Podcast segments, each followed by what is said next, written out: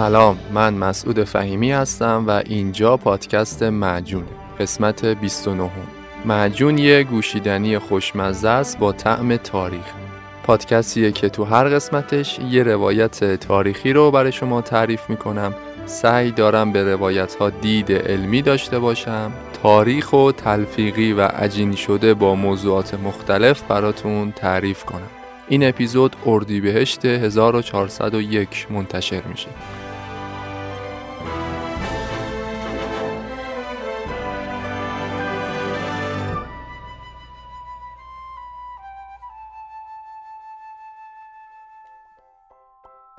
تو این اوضاع نابسامان بازار سرمایه گذاری پرسود و کم ریسک برای خیلی ها دست نیافتنی شده. برند لکسا اسپانسر این اپیزود یه مجموعه است که به شما کمک می‌کنه یه سرمایه گذاری موفق تو خارج از کشور داشته باشید. بیس شرکتشون تو اسلوونیه تو ایتالیا، پرتغال و آلمان هم فعالیت دارن. لکسا میاد روی یه سری از پروژه ها به نیابت از شما سرمایه گذاری می‌کنه. مثلا پروژه های عمرانی، خرید سهام، پروژه های استارتاپی به شما کمک می‌کنه که یک سود مناسب و ریسک مدیریت شده رو تو سرمایه گذاریتون تجربه کنید.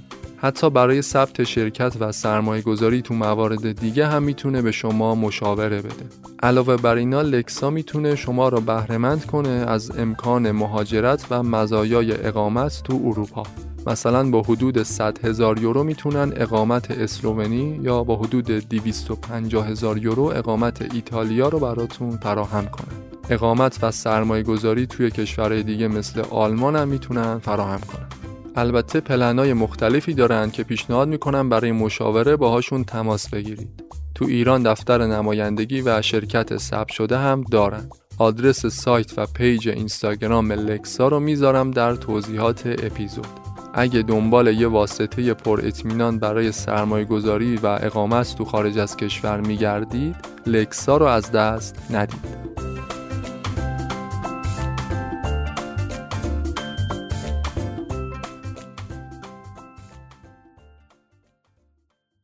تو پادکست معجون بیشتر از هر کشور دیگه ای از تاریخ روسیه گفتیم. از روسیه دوران تزارها گرفته تا دوران شوروی. تو این اپیزود می‌خوام برم سراغ روسیه بعد از فروپاشی شوروی یعنی اون قسمتی از تاریخ روسیه که تا حالا تو این پادکست ازش صحبتی نکردم اول یه توضیح راجع به خود روسیه بدم روسیه سرزمین تولستوی، داستایوفسکی و پوشکین یک کشور آسیایی اروپایی پهناورترین کشور جهانه. یازده نصف و نها را در خودش داره. از لحاظ جغرافیایی و اقلیمی بسیار کشور متنوعیه البته بخش وسیع از مساحتش خالی از سکن است. جمعیتش فقط 145 میلیون نفره. از لحاظ منابع طبیعی و ذخایر انرژی یکی از غنی ترین کشورهای دنیاست. فقط گاز روسیه تا 170 سال دیگه هم می‌تونه استخراج بشه و تموم نمیشه. روسیه تو دهه 90 میلادی یعنی بعد از فروپاشی شوروی یکی از سیاه ترین دورانهای تاریخش رو گذروند. همونطور که می‌دونید و تو اپیزود هفتم هم گفتم اتحاد جماهیر شوروی در 26 دسامبر 1991 فرو پاشید. تقسیم شد به 15 جمهوری مختلف. جمهوری فدراتیو روسیه بزرگترین کشور مستقل شده از اتحاد شوروی بود. شخصی به نام بوریس یلتسین به عنوان اولین رئیس جمهور تاریخ روسیه به قدرت رسید. یلتسین همون کسی بود که تو روزهای منتهی به فروپاشی شوروی با کودتای حزب کمونیست مقابله کرد. موفق شد جلوی پیروزی این کودتا رو بگیره یعنی در واقع یکی از عوامل اصلی فروپاشی شوروی همین یلتسین بود. روسیه بعد از سقوط شوروی حداقل در ظاهر تغییرات زیادی داشت. اول از همه حزب کمونیست اتحاد شوروی منحل شد. روسیه که هفتاد سال سیستم تک حزبی رو تجربه کرده بود حالا دیگه احزاب مختلف داشت سر و کلشون پیدا می‌شد. پاکسازی های گسترده ای تو ارتش انجام شد. طبق مذاکرات بین یلتسین و رؤسای جمهور اوکراین و بلاروس قرار بر این بود که ارتش روسیه رو بین این جمهوری های مختلف تقسیم کنند. حالا دیگه تو روسیه کابینه دولت یلتسین بودن که باید کشور رو اداره می‌کردند. یلتسین اون اوایل محبوبیت خیلی زیادی داشت بین مردم. اما رفته رفته از محبوبیتش کم شد. چون که نتونست هیچ کدوم از وعده هاشو عملی کنه. مردم روسیه تو دهه 70 و 80 میلادی خیلی سختی کشیده بودن. از لحاظ اقتصادی خیلی تو مزیقه بودن. فکر می‌کردن که بعد از استقلال روسیه اوضاع براشون گل و بلبل میشه. اما وضعیت بهتر نشد. یلتسین معروف بود به غربگرایی به ایجاد ساختارهای لیبرال تو روسیه. سالها بود که منابع و صنایع این کشور در اختیار دولت بود. اقتصاد کاملا متمرکز بود. اما یلتسین که روی کار اومد به سرعت شروع کرد به خصوصی سازی اقتصاد روسیه.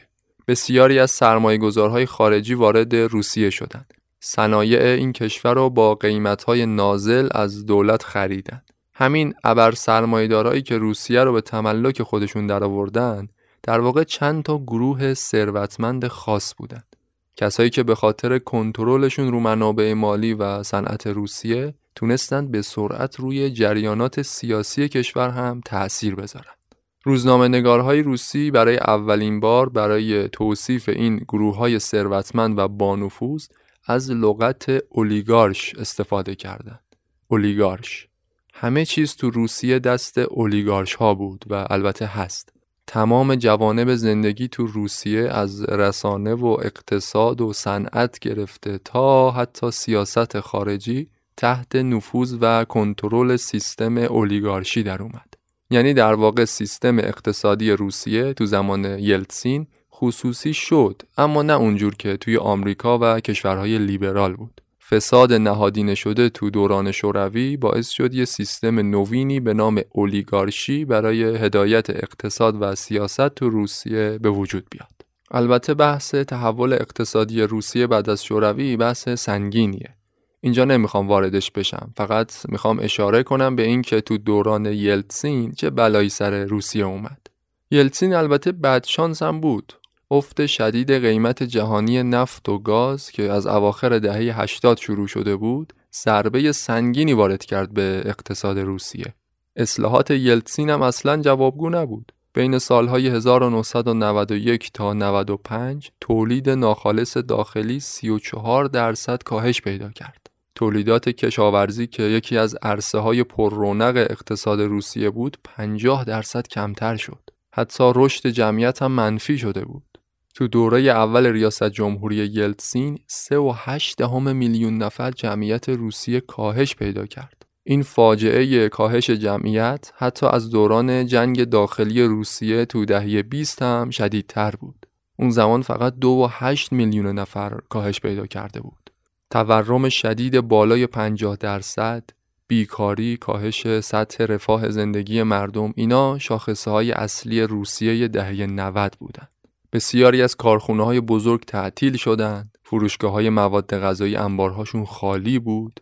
مردم باید ساعتها جلوی فروشگاه های مواد غذایی توی صف وای میستادن تا شاید یه چیزی گیرشون بیاد. مردم زیادی دچار سوء تغذیه شدن تو سالهای قبل از دهه 90 یه خونواده متوسط روسی باید یک سوم درآمد ماهیانش رو برای مواد خوراکی هزینه می‌کرد.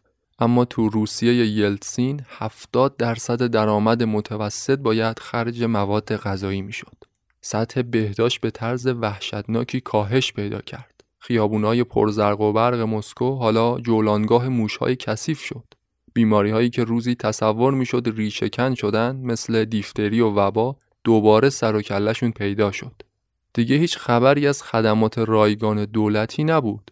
اگه پول نداشتی باید میمردی. خیابونا پر بود از مغازه های سمساری و پیرزنای دستفروش که کالای دست دوم میفروختند. موجی از مهاجرت نخبگان روسی به خارج از کشور تو دهه 90 فراگیر شد. بیشتر از 500 دانشمند روسی تو این دهه روسیه را برای همیشه ترک کردند. 1700 نفر نخبه دیگه هم به سفرهای خارجی بلند مدت رفتند. هزاران دختر روسی برای اینکه بتونن شکمشون رو سیر کنن مجبور شدن مهاجرت کنن به اروپا. خیابونای کشورهای اروپایی پر بود از دختران روسی که با قیمتهای خیلی ارزون خودشونو در اختیار مردای غریبه قرار می‌دادند. تجارتی که معروف شده بود به تجارت ناتاشا. قاچاق دختران روسی به کشورهای اروپایی برای تنفروشی تجارت ناتاشا مردم روسیه هیچ تاریخ دیگه رو به یاد نداشتن که اوضاع کشورشون تو زمان صلح اینقدر افتضاح باشه میشه گفت بعد از دوران پاکسازی استالین و سالهای جنگ جهانی دوم روسیه دهه 90 یکی از سیاهترین دورانهای تاریخ این کشور بود توی نظرسنجی تو سال 1995 بیشتر از 64 درصد مردم از اوضاع کشورشون شرمنده بودند. 82 درصدشون تمایل داشتن روسیه به جایگاه ابرقدرتی گذشته برگرده. به جز اوضاع اقتصادی و وضعیت معیشت مردم، اوضاع سیاست داخلی هم اصلا تعریفی نداشت. بعد از فروپاشی رژیم هفتاد ساله شوروی، کشور محل هرج و مرج و بیقانونی بود. وسعت روسیه و تنوع جمعیتش از لحاظ نژاد و مذهب کنترل اوضاع رو برای هر دولت تازه تأسیسی سخت می‌کرد. بعضی از مناطق ندای استقلال و خودمختاری سر می‌دادند مثل ایالت چچن که در ادامه ازش صحبت می‌کنن. کشمکش و چند دستگی بین سران قدرت هم به وضوح دیده می‌شد. یلتسین برای کنترل اوضاع مدام مقامات و ازل و نصب می‌کرد.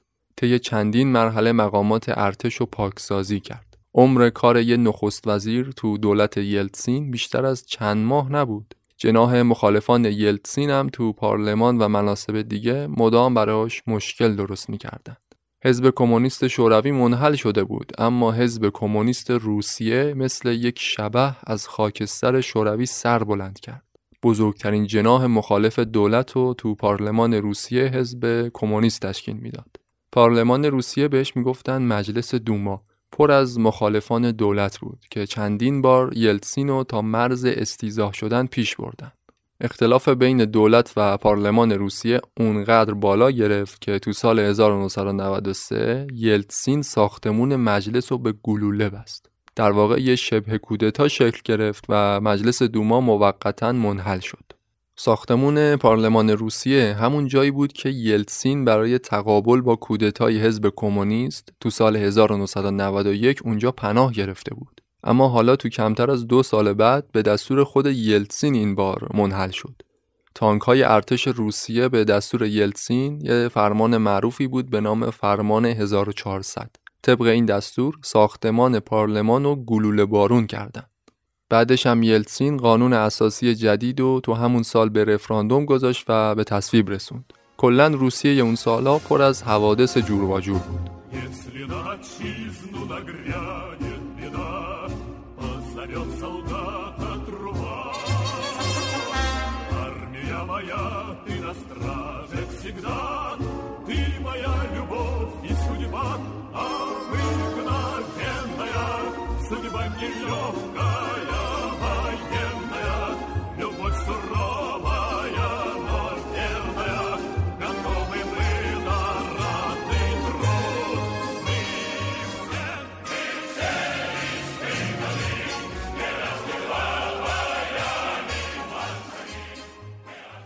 افتضاح کارنامه دولت یلتسین با شکست روسیه تو جنگ اول چچن کاملتر شد. چچن یکی از 88 ایالت جمهوری فدراتیو روسیه است تو جنوب غرب این کشور، منطقه قفقاز که از همون روزهای اول سقوط شوروی با دولت روسیه وارد تنش شد. بیشتر جمعیت چچن مسلمونن. از همون ابتدا خواستشون این بود که به عنوان یه منطقه خودمختار و مستقل به رسمیت شناخته بشن. اون اساسنامه ای که یلتسین تو سال 1992 تدوین کرد که حقوق و قوانین هر فدراسیون رو مشخص می کرد سران همه ایالت های روسیه این اساسنامه را امضا کردند به جز ایالت چچن. نهایتا مارس 1994 یلتسین ارتش روسیه را برای سرکوب نیروهای خودمختار چچنی اعزام کرد. اما طی دو سال نبرد نیروهای روسی مجبور به عقب نشینی شدند و بوریس یلتسین هم مجبور شد پیمان صلح و امضا کنه. این شکست تو آستانه دومین انتخابات ریاست جمهوری روسیه اتفاق افتاد. یلتسین با انبوهی از ناکامی وارد کارزار انتخابات شد اما بازم مردم روسیه بهش رأی دادن و اون تونست دوره ریاست جمهوری شد چهار سال دیگه هم تمدید کنه. البته انتخابات ریاست جمهوری سال 1996 پر از مناقشه بود.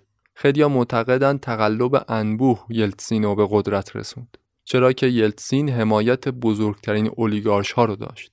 در واقع این اولیگارش ها بودند که دولت رو هدایت می‌کردند و هیچ خبری از دموکراسی غربی که یلتسین وعدش رو می‌داد نبود. خود یلتسین هم در واقع یکی از اعضای همین اولیگارش ها بود. بگذریم تو دولت دوم یلتسین هم چیز زیادی تغییر نکرد. طبق همون آمارایی که چند دقیقه قبل توضیحش دادم دوران فلاکتبار روسیه تا انتهای دهه 90 همچنان ادامه پیدا کرد. وضعیت جسمی بوریس یلتسین هم زیاد تعریفی نداشت. کلا یلتسین از لحاظ شخصیتی خیلی آدم موجهی نبود. به خاطر اعتیاد شدیدش به الکل سلامتش اصلا تو وضعیت خوبی قرار نداشت. دکمه شلیک موشکهای هسته‌ای زیر دستان رئیس جمهوری بود که شدیداً به الکل وابسته بود. نهایتا 31 دسامبر 1999 یک روز قبل از اینکه هزاره دوم به پایان برسه و قبل از اینکه عمر طبیعی دولتش تموم بشه بوریس یلتسین اولین رئیس جمهور تاریخ روسیه از قدرت کنارگیری کرد تو سخنرانی استعفاش گفت اون چه که ساده می انگاشتیم بسیار سخت شد و متاسفانه بسیاری از آرزوها و وعده هامون محقق نشد. تاریخ یلتسین رو به همون جایگاه ناکامی میخائیل گورباچوف منتقل کرد.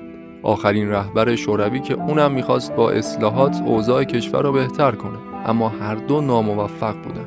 معلوم نبود دوران مصیبت زده روسیه تا کی می‌خواد ادامه پیدا کنه.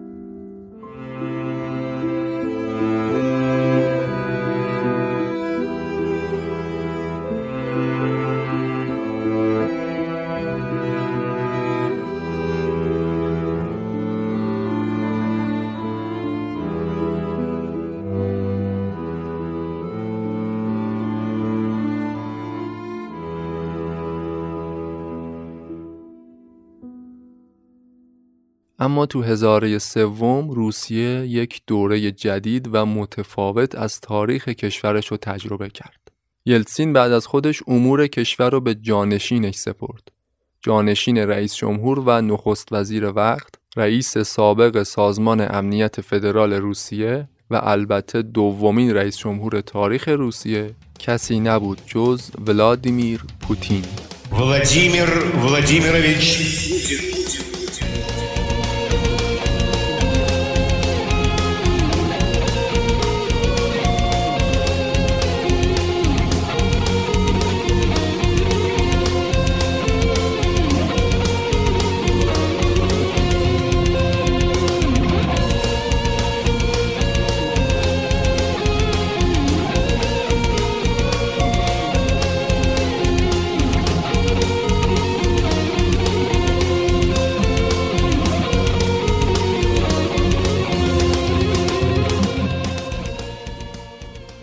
ولادیمیر ولادیمیروویچ پوتین هفتم اکتبر 1952 تو شهر لنینگراد روسیه به دنیا اومد. فرزند ماریا و ولادیمیر. والدینش خانواده متوسطی بودند. پدرش یه ارتشی بود. به زحمت تونستن از محاصره مرگبار لنینگراد تو جنگ جهانی دوم جون سالم به در ببرن.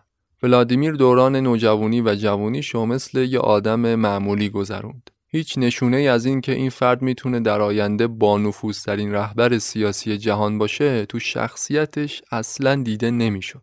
تو مدرسه همیشه دنبال دعوا و درگیری میگشت. با وجود قد نسبتا کوتاهش و جسه لاغرش یه قلدر به تمام معنا بود. اکثر همکلاسیاش ازش حساب می. هوش و نبوغ ویژه‌ای تو مباحث درسی نداشت اما تو رشته های رزمی مثل جدو مهارت خاصی داشت. بعد وارد دانشگاه لنینگراد شد. رشته حقوق و تو این دانشگاه تحصیل کرد. سال چهارم دانشگاه بود که به عضویت کاگبه در اومد. کاگبه یا KGB همون سازمان امنیت و اطلاعات شوروی. رویای بچگی ولادیمیر هم همین بود که یه روزی مأمور مخفی کاگبه بشه. از همون دوران دبیرستان دنبال این بود که وارد این سازمان بشه. لیسانس حقوق و گرفت و بعد از آموزش های لازم تو سازمان کاگبه به عنوان اولین مأموریت فرستادن شهر درستن آلمان شرقی. آلمان شرقی یکی از کشورهای اقماری شوروی بود. جایی که بیشترین نیروی نظامی ارتش شوروی در مقایسه با کشورهای اقماری دیگه تو این کشور مستقر بودند. به جهت نزدیکی به بلوک غرب حساسیت ویژه‌ای داشت. پوتین آگوست 1985 به عنوان معمور کاگبه رفت به درستن آلمان شرقی و تقریبا تا پایان فعالیتش تو کاگبه همونجا باقی موند یعنی تقریبا چهار سال. اونجا با اشتازی پلیس مخفی آلمان شرقی همکاری می‌کرد اما به هیچ عنوان نقشش محوری نبود. یه سری کارهای روتین اداری رو هر روز انجام می‌داد. افسر عالی رتبه محسوب نمی‌شد. تا اینکه دامنه اعتراضات مردم تمام شهرهای آلمان شرقی رو فرا گرفت. همون اعتراضاتی که در نهایت منجر شد به فروپاشی دیوار برلین و نهایتا ادغام شدن دو آلمان شرقی و غربی. در واقع پوتین نشونه های زوال شوروی رو با چشم خودش تو آلمان شرقی مشاهده کرد. می‌تونست به راحتی حدس بزنه این رژیم دیر یا زود فاتحش خونده است. دلش نمی‌خواست افسر امنیتی یک رژیم سقوط کرده باشه. برای همین استعفا داد. از آلمان شرقی به همراه همسرش و دو تا دخترش فرار کرد و دوباره اومد به لنینگراد روسیه. کی دسامبر 1989 حالا پوتین یه افسر کاملا معمولی و جدا شده از کاگبه بود. بعد از بازگشتش به روسیه رفت و همون دانشگاهی که تحصیل می‌کرد اونجا مشغول به کار شد. بعد از اینکه کشور شوراها تجزیه شد پوتین یه موقعیت خوب برای ارتقای شغلی پیدا کرد. یکی از اساتید دانشگاهش شهردار لنینگراد شده بود. لنینگراد که دیگه اون موقع بهش می‌گفتن سنت پترزبورگ.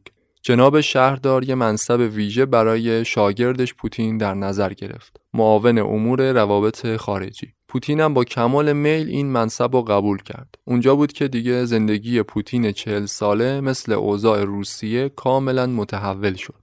تو این منصب مهم تونست با خیلی از مقامات عالی رتبه روسیه و مقامات خارجی ارتباط برقرار کنه. باهاشون زد و بند می‌کرد. در واقع پوتین به گروه اولیگارش های روسیه ملحق شد. همون اولیگارش هایی که حامی دولت یلتسین هم بودن. در مورد دوره‌ای که پوتین تو شهرداری سنت پترزبورگ مشغول بود صحبت زیادی میشه از اختلاس هایی که به کمک اولیگارش ها انجام می‌داد. میگن فقط تو یه مورد پوتین و دار و دستش یه محموله صادراتی 92 میلیون دلاری رو فروخته بودن. پولش هم به جیب زدن. اتهامی بود که البته هیچ وقت تو دادگاه ثابت نشد. رئیسش شهردار سنت پترزبورگ رو تونستن محکوم کنن اما خود پوتین هیچ وقت لو نرفت. ولادیمیر پوتین نبوغ ویژه‌ای داشت تو ارتباط برقرار کردن با آدمای بانفوذ. تو چشم مقامات کرملین مرد زیرکی بود که می‌تونست کارهای بزرگ و بی سر و صدا بدون اینکه سرنخی از خودش باقی بذاره انجام بده. برای همین پوتین رو وارد حلقه خودشون کردن. بعد از اینکه یلتسین مجلس رو به گلوله بست، خیلی از مخالفان دولت پاکسازی شدند. از مناسب خودشون عزل شدند. پوتین هم از این فرصت استفاده کرد و ذره ذره به حلقه افراد مورد اطمینان یلتسین نزدیک و نزدیکتر شد. به عنوان اولین منصب مهمش رئیس دفتر رئیس جمهور شده بود. تونست از خودش شروع نشون بده اعتماد یلتسین رو حسابی جلب کرد. بعد از چند تا تغییر منصب بالاخره یه جهش بزرگ کرد و یلتسین پوتین رو به عنوان رئیس سرویس امنیت فدرال روسیه یا همون FSB انتخاب کرد. معمور میان رده کاگبه حالا رئیس سازمان جایگزین کاگبه شده بود. جولای 1998 تو کسوت رئیس سازمان امنیت روسیه موفق شد خیلی از مخالفان یلتسین رو حذف کنه و از این طریق خیلی خیلی به یلتسین نزدیک شد. بیشتر از یک سوم کارکنان 6000 نفره FSB توسط پوتین پاکسازی شدن. در عوض با آدمایی که تو شهرداری سنت پترزبورگ باشون کار کرده بود بهشون اعتماد داشت اینا رو با افراد قدیمی جایگزین کرد. یلسین هم که دیگه همه جوره به پوتین اعتماد داشت. یه جورایی دیگه دست راست رئیس جمهور محسوب می‌شد. تو کمتر از یه سال پوتین به عنوان نخست وزیر جدید روسیه منصوب شد. عمر نخست وزیری تو روسیه خیلی ناچیز بود. وقتی پوتین نخست وزیر شد مردم فکر کردن اینم یه کسیه مثل آدمای قبلی. یه چند ماهی میاد و بعدش هم اخراج میشه. اصلا به نظر نمی اومد نخست وزیر جدید همون کسیه که قرار آینده روسیه رو متحول کنه. یلتسین برای اینکه به همه ثابت کنه نخست وزیر جدیدش با بقیه فرق می‌کنه یه جایگاه جدید به پوتین اعطا کرد. مقام جانشین رئیس جمهور. یعنی اگه هر مشکلی برای یلتسین پیش می اومد بلافاصله پوتین جایگزینش می‌شد. اوضاع سلامتی یلتسین هم که اصلا مناسب نبود. اونجا دیگه پوتین واقعا به مرد قدرتمند کرملین تبدیل شد. ولادیمیر پوتین به هیچ وجه یه شخصیتی نبود که توی روند دموکراسی و شایسته سالاری رشد کرده باشه. مثلا از طریق تبلیغات و میتینگ های مختلف بتونه بین مردم طرفدار جمع کنه یواش یواش خودشو بکشه بالا. نه ارتقاش تو سیستم سیاسی روسیه کاملا بروکراتیک بود. به وسیله زدوبندهایی که با مقامات انجام می‌داد و انتصابهای از بالا به پایین. تمام مناسبش تا قبل از ریاست جمهوری همگی انتصابی بود. ولادیمیر پوتین یه اسم گمنامی بود برای مردم بین صدها اسامی دیگه کرملین. اما برای اینکه بتونه رئیس جمهور محبوب آینده باشه باید یه وجهه مردمی برای خودش دست و پا می‌کرد. برای همین دستگاه تبلیغاتی کرملین به دستور یلتسین شروع کرد به اینکه برای پوتین یه شخصیت کاریزماتیک و مردمی بسازه. تو چشم مردم روسیه پوتین یه شخصیت متواضع شد و مذهبی و به دور از کشمکش های قدرت در کرملین. یک فداکار ملت که می‌تونست بعد از یلتسین نظم و امنیت کشور رو تضمین کنه. یکی از مهمترین عواملی که محبوبیت پوتین رو تو دوران نخست وزیریش افزایش داد جنگ دوم چچن بود. اواخر سال 1999 بمبگذاری های تروریستی تو شهرهای مختلف روسیه حتی تو خود مسکو شدت گرفت.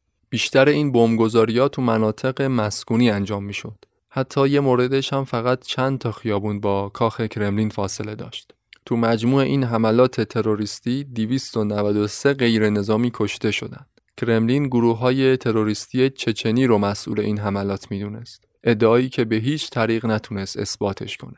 حتی یه سری تئوری توته وجود داره که میگه خود سیاستمداران روسی این حملات تروریستی رو طراحی کردن که بعدا بهونه ای داشته باشن برای حمله به چچن. پوتین هم که البته یکی از ایده پردازان حمله به چچن بود. دستگاه تبلیغاتی کرملین اینطور برای مردم توضیح می‌داد که تروریستای چچن مهمترین خطر برای نظم و امنیت روسیان و باید برای از بین بردن این خطر سریعا به چچن لشکرکشی کنیم. لیدر این حمله هم شخص نخست وزیر بود، ولادیمیر پوتین.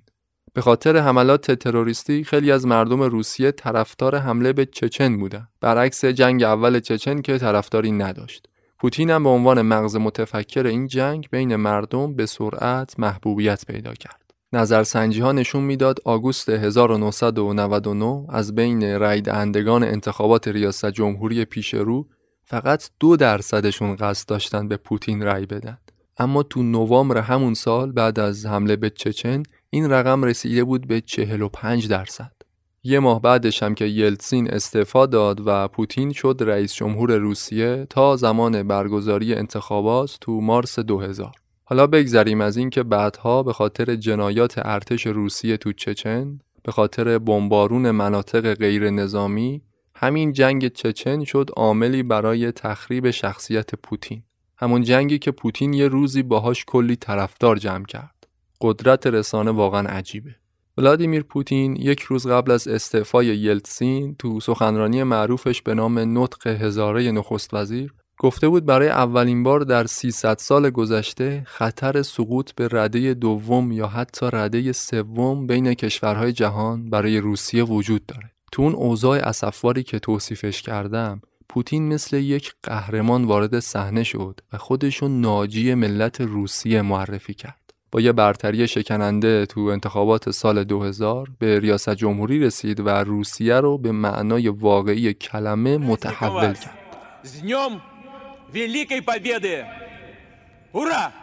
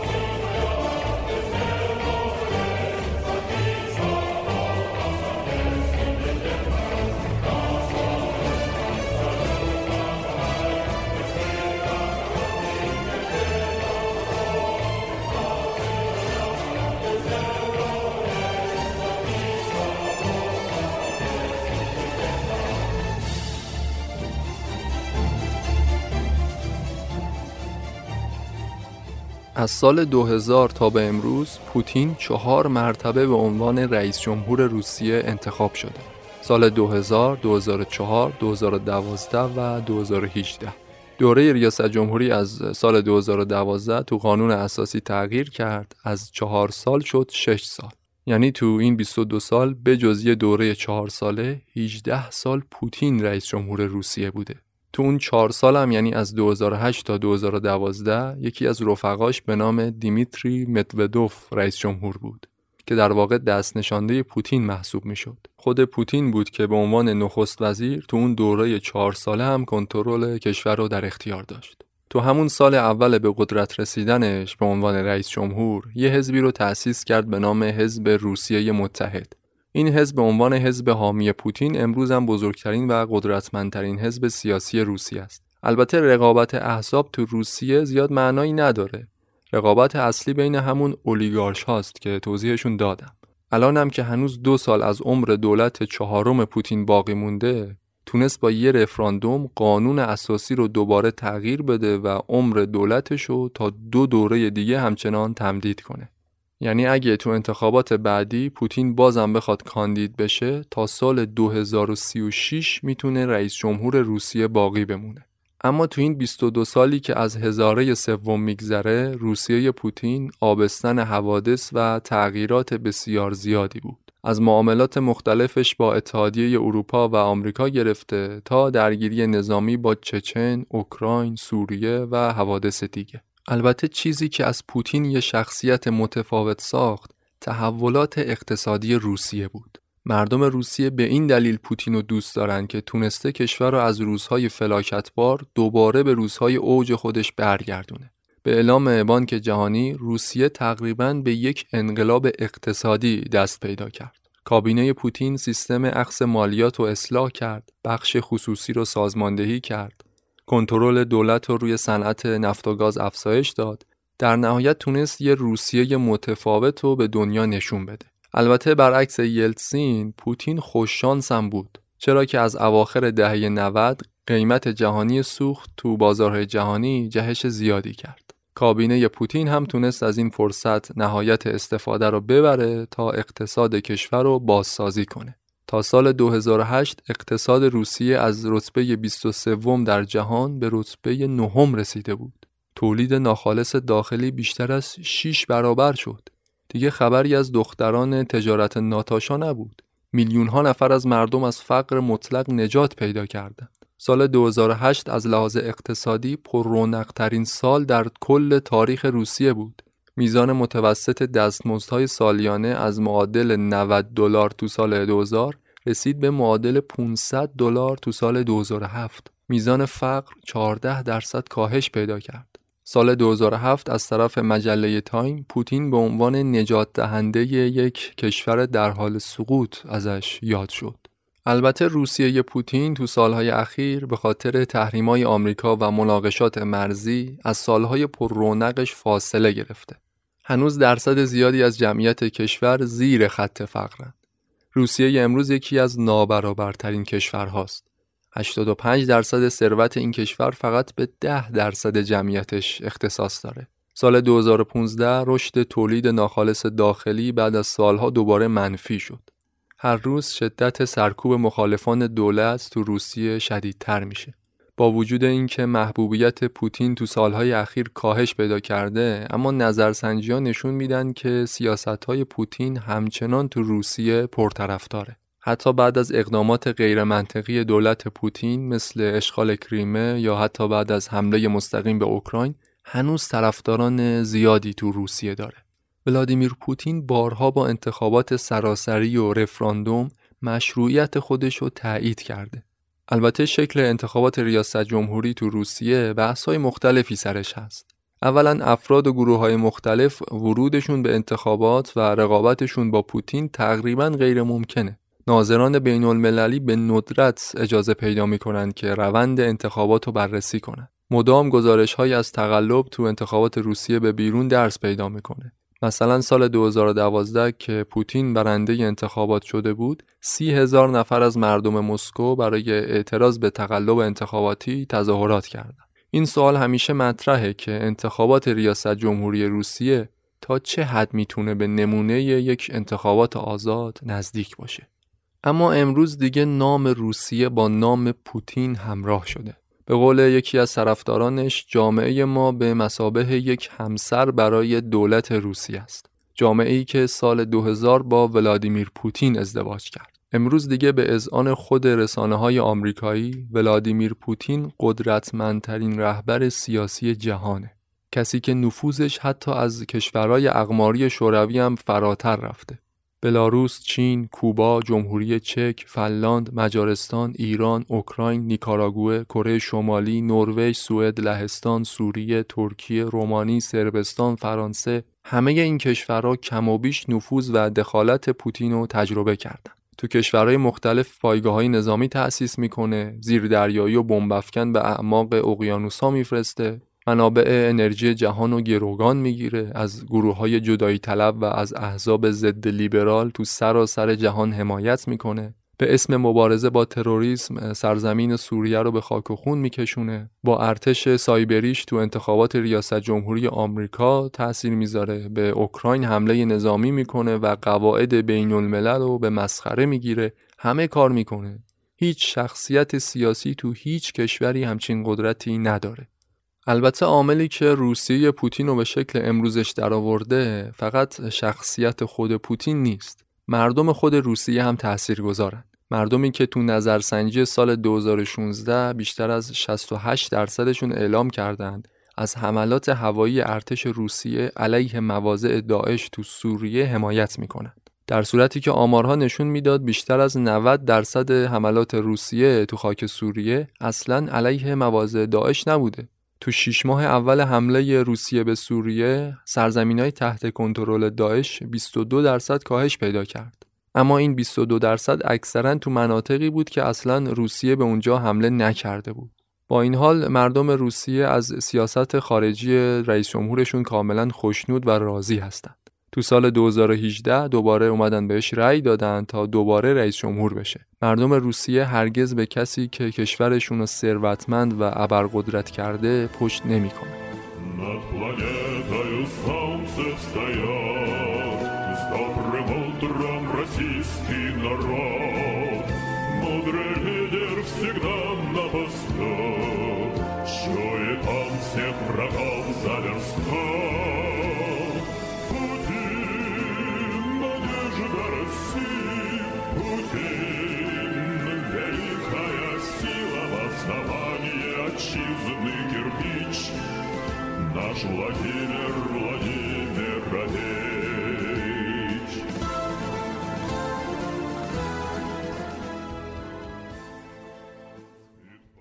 بحث های متفاوتی میشه در مورد روسیه پوتین مطرح کرد. مثلا اینکه از لحاظ اقتصادی دقیقا چه اتفاقی برای روسیه افتاد که به این شکل متحول شد یا اینکه اولیگارش های روس دقیقا چطور کار می‌کنند سیاستگذاری های این کشور چطور انجام میشه؟ اما من اینجا می‌خوام ریشه های قدرت پوتین تو روسیه رو بررسی کنم.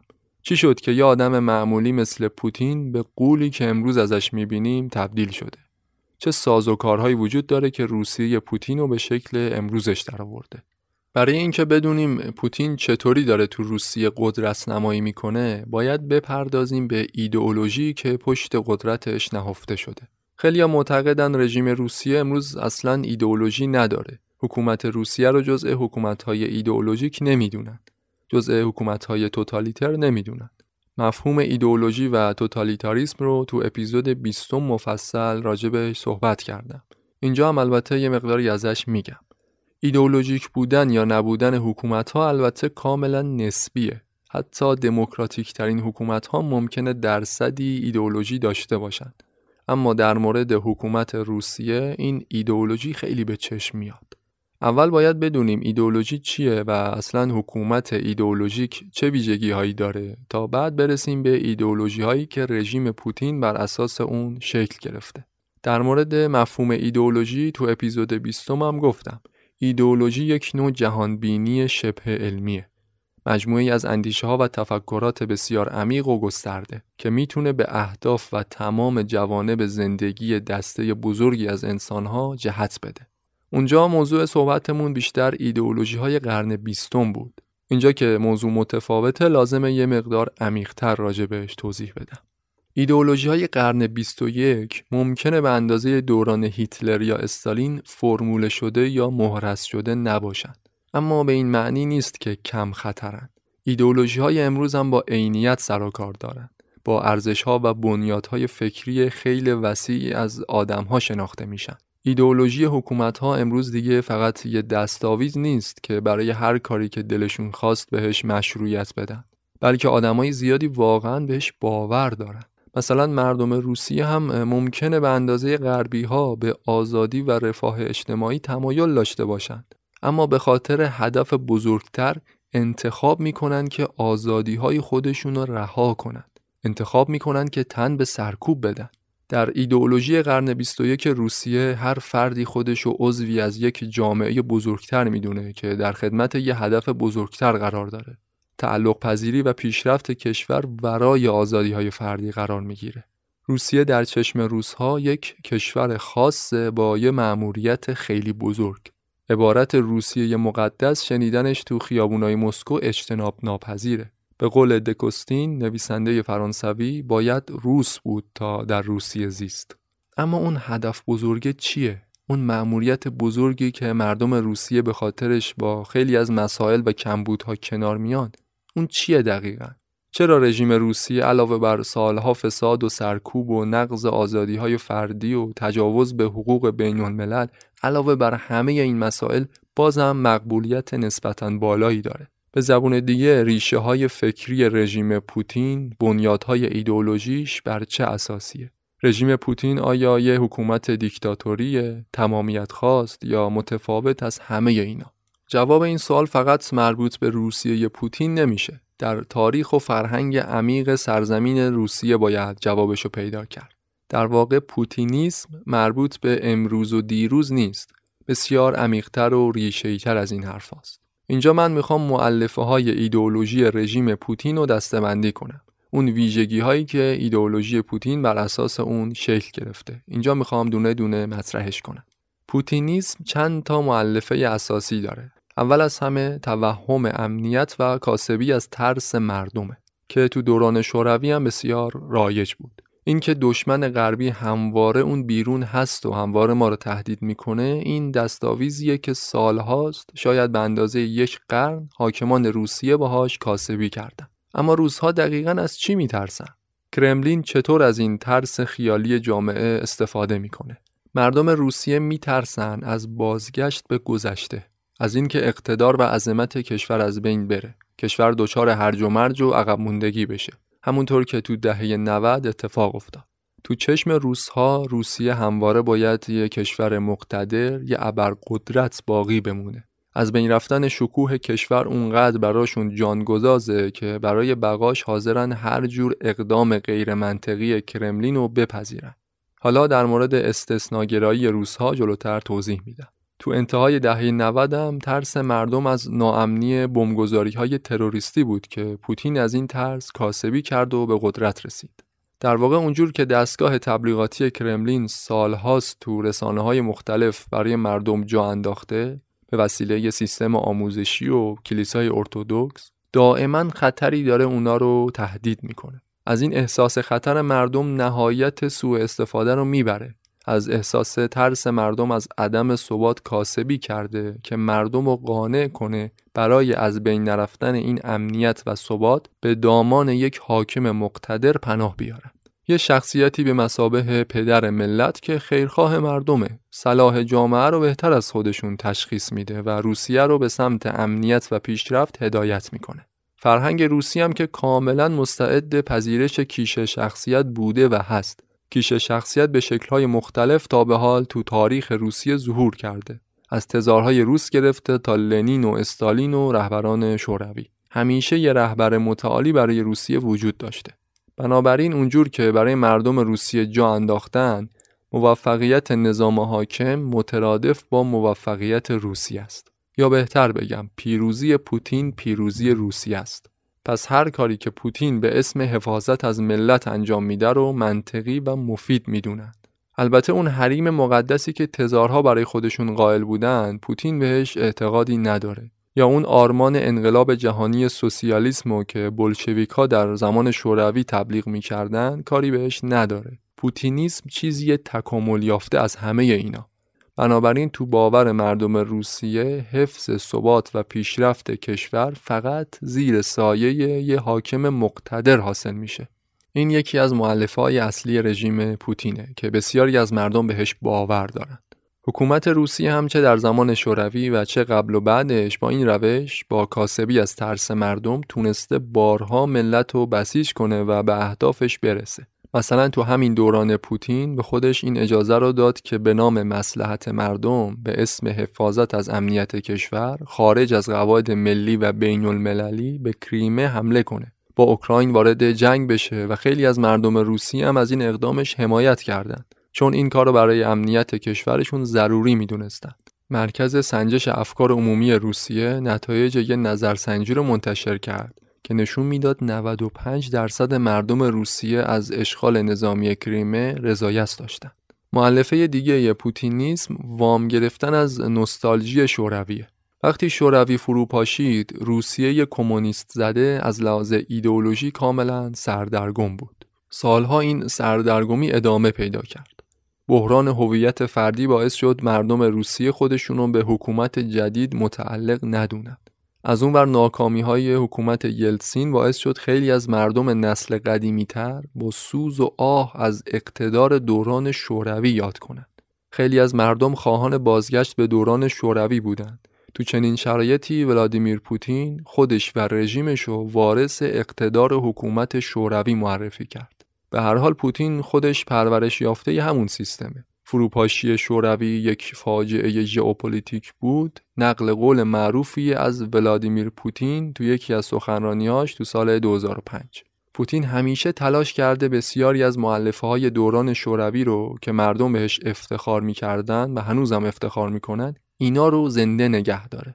و توی فرایند تکاملی ایدئولوژی جدید ملت رو بازسازی کنه. جوری که برای جامعه یک هویت جدید خلق کرده. هویت و ایدئولوژی جدیدی که فقط پوست انداخته و خیلی متفاوت از ایدئولوژی قبلی نیست. این البته به این معنا نیست که حکومت پوتین سوسیالیست یا کمونیسته. بعضی از ویژگی های اتحاد شوروی رو هنوزم داره اما رژیم پوتین یک حکومت غیر سوسیالیسته با خیلی از آرمانهای زمان شوروی خداحافظی کرده. ولی پروپاگاندا، ارعاب، سرکوب، غرب ستیزی، ملیگرایی افراطی، نظامیگری، ضدیت با فردگرایی همه این ویژگی هایی که تو اپیزود بیستم توضیحش دادم مشخصه های اصلی حکومت شوروی بود امروز هم در نظام روسیه به شدت دیده میشه. به خاطر همین حکومت روسیه برای تطهیر شوروی سابق برای اینکه یه تاریخ و نوستالژی پر افتخار داشته باشه گاهی دست می‌زنه به جعل روایت و جعل تاریخ. یعنی بسیاری از روایت های تاریخ شوروی رو که به نفعش نیست اینو بازنویسی شده و وارونه برای مردمش بیان می‌کنه. مثلا جنگ جهانی دوم به عنوان جنگ کبیر میهنی تو روسیه ازش یاد میشه. تاریخ شروع این جنگ رو همه می‌دونن. یکم سپتامبر 1939 زمانی که هیتلر به لهستان حمله کرد. اما تو کتاب های تاریخ مدارس روسیه تاریخ شروع جنگ و 22 جوان 1941 اعلام کرده. یعنی همون تاریخی که آلمان نازی به شوروی حمله کرد. یک سال و خورده ای قبلش رو نادیده می‌گیره. جزء جنگ جهانی دوم نمی‌دونه. چرا؟ چون دقیقا تو آغاز جنگ جهانی که هیتلر به لهستان حمله کرد شوروی هم به عنوان همپیمان آلمان از سمت شرق به لهستان حمله ور شد. تو تمام این مدت یک سال و خورده ای که هنوز آلمان به شوروی حمله نکرده بود شوروی چشمشو به تمام جنایات و زیاده خواهی نازی ها تو اروپا بسته بود. چون که با آلمان تو 1939 پیمان عدم تجاوز امضا کرده بودند. تازه وقتی که دود زیاده خواهی هیتلر به چشم شوروی هم رسید تازه اونجا اسمش شد جنگ کبیر میهنی و آلمان هم شد مجرم جنگی. فقط همین یه مورد هم نیست. خیلی دیگه از جنایاتی که حکومت شوروی در طول تاریخ مرتکب شده امروز تو روسیه اصلا نادیده میگیرنش. مثلا جنایت و پاکسازی هایی که تو اوکراین انجام شد یا کشتار 22 هزار اسیر لهستانی معروف به جنایت کاتین. خیلی از این نسل کشی ها حتی از جنایت نازی ها وسیعتر بود. اما کرملین نیاز داره نوستالژی شوروی رو به عنوان اساس مشروعیت رژیم خودش حفظ و تطهیر کنه. تلاش می‌کنه جایگاه شوروی رو امروز برای روسیه به عنوان قطب ژئوپلیتیک جهان احیا کنه. به این کار میگن لنگرگاه پیشا ایدئولوژیک. یعنی شالوده فکری پوتینیسم از مدتها قبل طراحی و تولید شده. امروز فقط با جعل یک سری روایتهای خاص و دستچینی شده تاریخ همون بنیادهای فکری قبلی رو باز تولید کردن تو همین راستا پوتین یه اقدامی کرد یه اتحادیه رو انداخت به نام اتحادیه اوراسیایی. می‌خواست کشورهای آسیایی و کشورهای شرق اروپا رو که قبلا جزئی از حکومت شوروی بودن یا جزء کشورهای اقماری شوروی بودن با اینا یه اتحادیه تشکیل بده برای رقابت با اتحادیه اروپا برای رقابت سیاسی و اقتصادی. البته تو این مورد اصلا موفق نبوده و امروز می‌بینیم که خیلی از این کشورها یا عضو ناتو هستن یا خواستار اینن که به پیمان آتلانتیک شمالی یا همون ناتو ملحق بشن.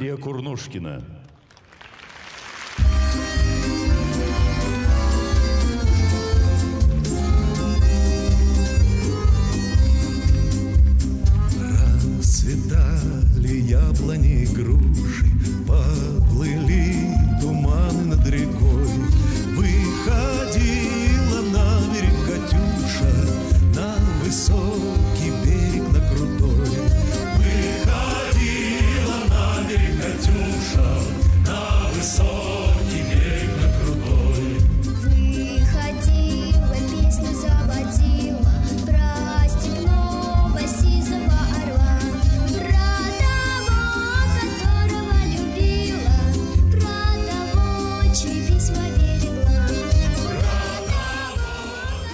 معلفه های رژیم پوتین البته فقط مربوط به دوران شوروی نیست. خیلیاش به دوران قبل از شوروی هم می‌رسه. معلفه سوم و چهارم پوتینیسم رو می‌خوام با هم توضیحش بدم. ملیگرایی افراطی روسها خاص انگاریشون و همزمان قربانی دونستن خودشون در برابر جهان غرب. این معلفه سوم و چهارم پوتینیسمه. تو این طرز تفکر روسیه هم خودشو برتر و متمایز از تمام جهان می‌دونه و هم خودشو قربانی غرب معرفی می‌کنه. این معلفه هم باز ریشه داره تو زمان شوروی و حتی قبلتر از اون. استثناگرایی روس ها مسئله جدیدی نیست که امروز بهش رسیده باشند حکایت دور و درازی داره در تاریخ روسیه. مثلا اوراسیاگرایی یکی از روایت هایی که به چنین طرز تفکری کمک می‌کنه. اوراسیاگرایی یک نوع باور ملی بین مردم روسیه که خودشون رو متمایز می‌دونن. اوراسیانیسم میگه روسیه توی منطقه جغرافیایی بین آسیا و اروپا برتری خاصی داره. از نظر تمدن تاریخی و موقعیت جغرافیایی وضعیت منحصر به فردی داره. می‌تونه اهرم محرکی باشه به سمت سرزمینای آسیا و اروپا. برتر و مهمتر از اروپایی های لیبرال و آسیایی های مرتجع. به همین خاطر اوراسیاگراها مسکو رو روم سوم عنوان می‌کنن. تمدن روس و مرکز جهان می‌دونن. البته اوراسیاییسم در طول تاریخ بارها با تمهای مختلفی مطرح شده. از نجات پرستا گرفته تا فاشیستا با روایت های مختلف از این دیدگاه استفاده کردند. حس ملیگرایی و نیاز به یک روسیه قوی سالهاست که در وجود مردم روسیه نهادینه شده. چیزی نیست که پوتین یا طرفداران پوتین به وجود آورده باشنش. مثل همون کیش شخصیت و نیاز به یک روسیه باثبات و حاکم مقتدر ملیگرایی هم ریشه داره در تاریخشون اینکه تمام جوانب زندگی باید در خدمت منافع ملی باشند این حکایت امروز و دیروز نیست. از اخلاقیات گرفته تا مذهب و ورزش و اقتصاد و فرهنگ همگی باید در خدمت منافع کشور باشند اینو سالهاست که تئوریسین های روس تو هر برهه‌ای از زمان تو هر حکومتی این حرفا رو با صدای بلند فریاد زدن. حالا پوتین فقط اومده سوار این موج شده. فقط اومده این ریشه های فکری رو امروزی کرده. تکامل داده. با روایت های جعلی با روایت های دستچین شده. مثلا همین روایت که عامل فروپاشی اقتصادی روسیه تو دهه 90 عاملش نفوذ سرمایدارهای غربی بود این هنوز یکی از روایت های پرطرفدار تو روسیه. چرا که روسیه پوتین هم مثل گذشته نیاز داره با روایت های جعلی کشورش متمایز از غرب و همزمان قربانی غرب جلوه بده. یا مثلا این روایت که امروز روسیه لانه فساد شده این فرهنگ فساد و غربیا با خودشون آوردن به روسیه در 1990 در حالی که این طرز تفکر واقعا احمقانه است. رژیم شوروی خودش یکی از فاسدترین و شیادترین رژیم های تاریخ بود. لازم نبود فساد اقتصادی از جای دیگه بیاد. روزها خودشون به عمق فرهنگ فساد تو کشورشون علنا اعتراف می‌کنن. مثلا خود پوتین اموالش یه چیزی بین 40 تا 200 میلیارد دلار تخمین میشه. رقمی که بین 20 ثروتمند اول دنیا قرارش میده. این ثروت رو با نبوغ اقتصادیش که به دست نیورده. نشون دهنده فساد عمیق تو سیاست روسی است. تازه اگه ثروت اولیگارش های دیگر رو بهش اضافه کنیم رقمش نجومی میشه. اما با این حال مردم روسیه ساکتند. وجود فساد رو میپذیرند. اما این واقعیت که ریشه فساد تو خود روسیه است نه از غرب اینو هیچ وقت قبول نمی‌کنه.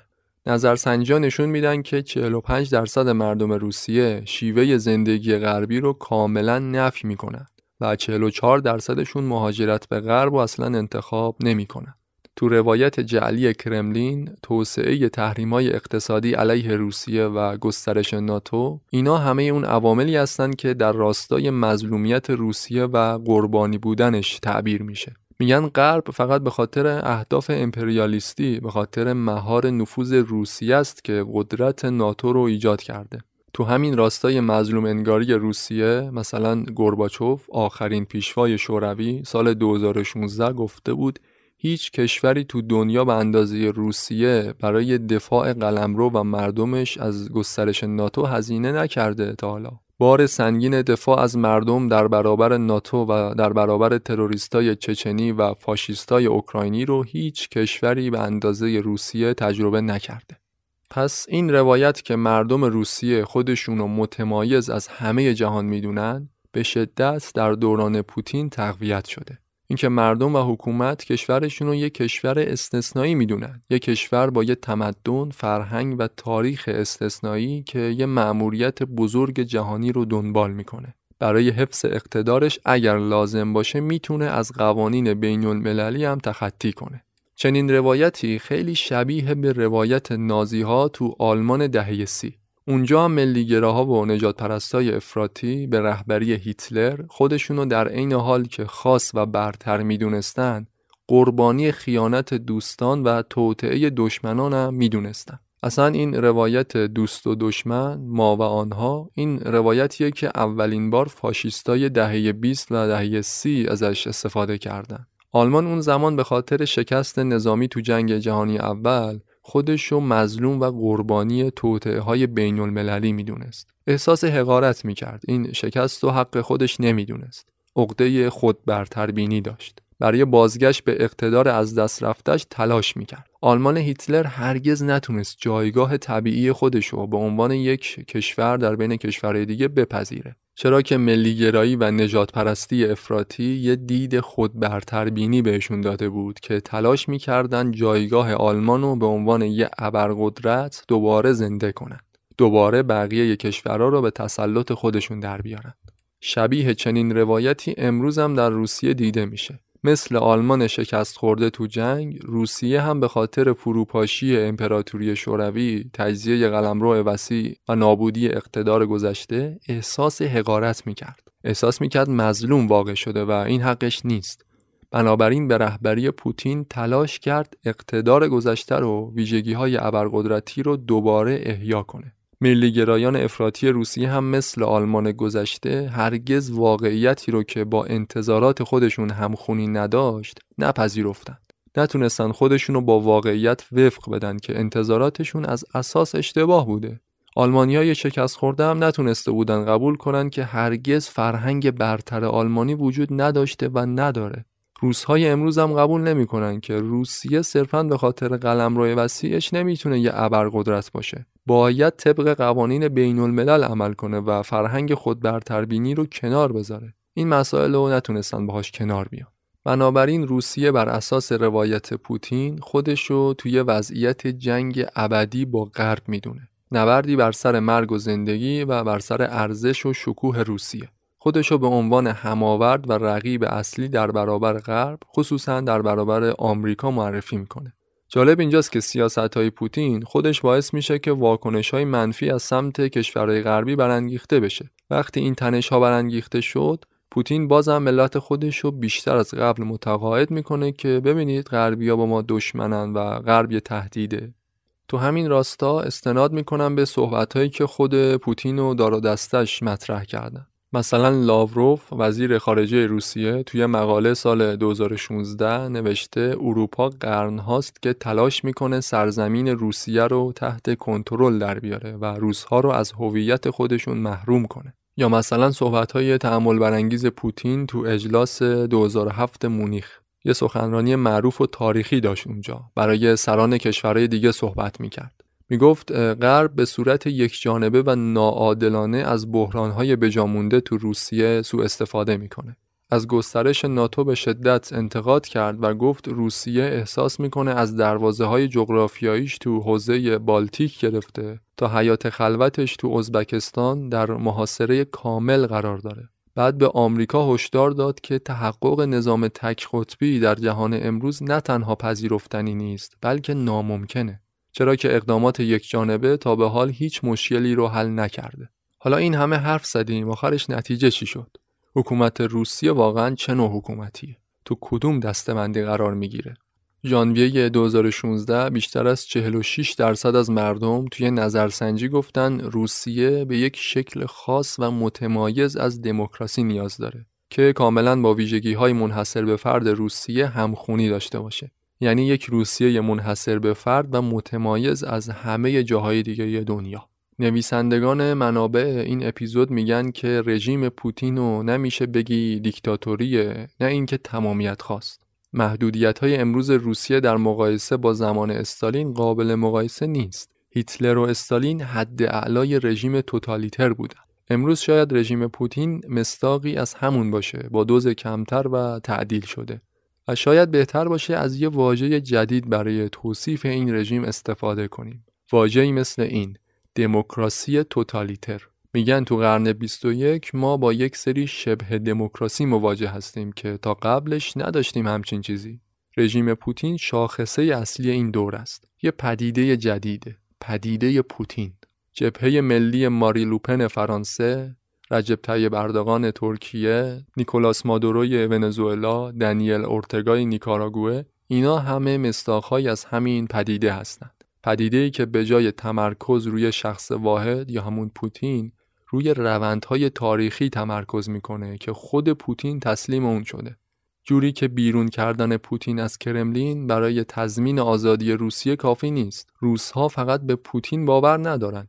اونا به معلفه های ایدئولوژی باور دارن که در مورد صحبت کردن. پوتین فقط براشون مظهر این ایدئولوژیه و معرف روسیه مقتدره. خودش قبل از اینکه باز تولید کننده این سیستم باشه محصول همین سیستمه. چیزی که روسیه رو به شکل امروزش درآورده مردمی هستند که طی 20 سال گذشته به پوتینیسم باور داشتند پوتین روسها رو کنترل نمی‌کنه در واقع. این مردم روسیه هستند که به پوتین قدرت میدن چرا که مظهر باورهای خودشون رو تو شخصیت پوتین می‌بینن. بنابراین عامل قدرتنمایی روسیه امروز نه فقط شخصیت خودش بلکه افکار توده های مردمه که بهش قدرت میدن. خود پوتین به تنهایی اونقدر قوی نبود که بتونه روسیه رو کاملا به چنگ خودش در بیاره و چنین رژیمی خلق کنه. بلکه عامل اصلی مردم خود روسیه بودند که برای خلق چنین رژیمی بهش کمک کردند.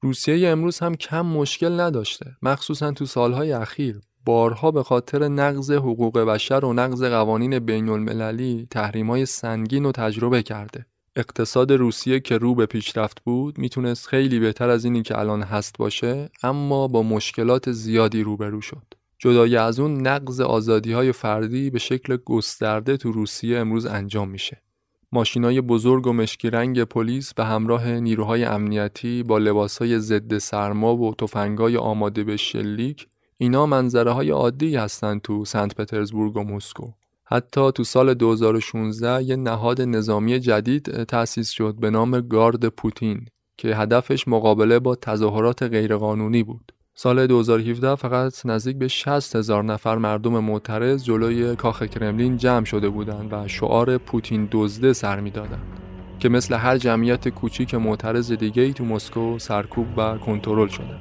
هر روزی که میگذره هر انتخاباتی که انجام میشه هر خطر امنیتی فرضی هر گروه فاشیست خیالی تو سوریه و اوکراین و کجا و کجا با هر تهدید جدید از جامعه بین الملل رژیم پوتین مثل یک تار انکبوت در هم تنیده تر و فشرده تر میشه.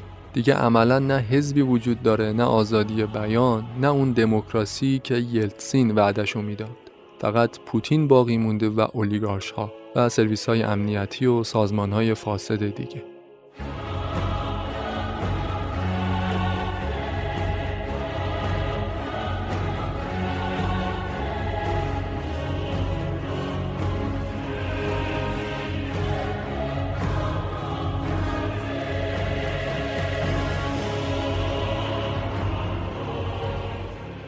اپیزود 29 پادکست معجون اینجا به اتمام رسید.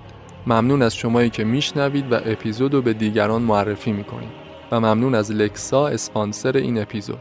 اگر صاحب کسب و کاری هستید که دوست دارید اسپانسر پادکست معجون باشید به ما ایمیل بزنید یا از راه های ارتباطی دیگه به همون پیام بدید تا در موردش صحبت کنید.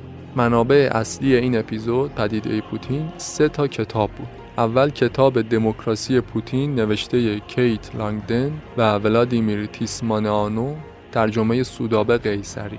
دوم کتاب پوتین و ظهور روسیه روسیه در عصر رویارویی محدود نوشته میشل اشتورمه. و کتاب یلتسین و پوتین میراث‌خواران اتحاد شوروی نویسندش هم بوریس لیتسکی اگر که درست تلفظ کرده باشم. هر سه کتاب به فارسی ترجمه شده. اگه این اپیزود مورد پسندتون بود می‌تونید از پادکست حمایت مالی داشته باشید. به صورت کاملا اختیاری و هر میزان که دوست داشتید. لینکش در توضیحات اپیزود هست. اینجا می‌خوام چند نفر از حامیان پادکست مجون که تو سه ماه اخیر حمایت کردن اسامیشون رو بگم.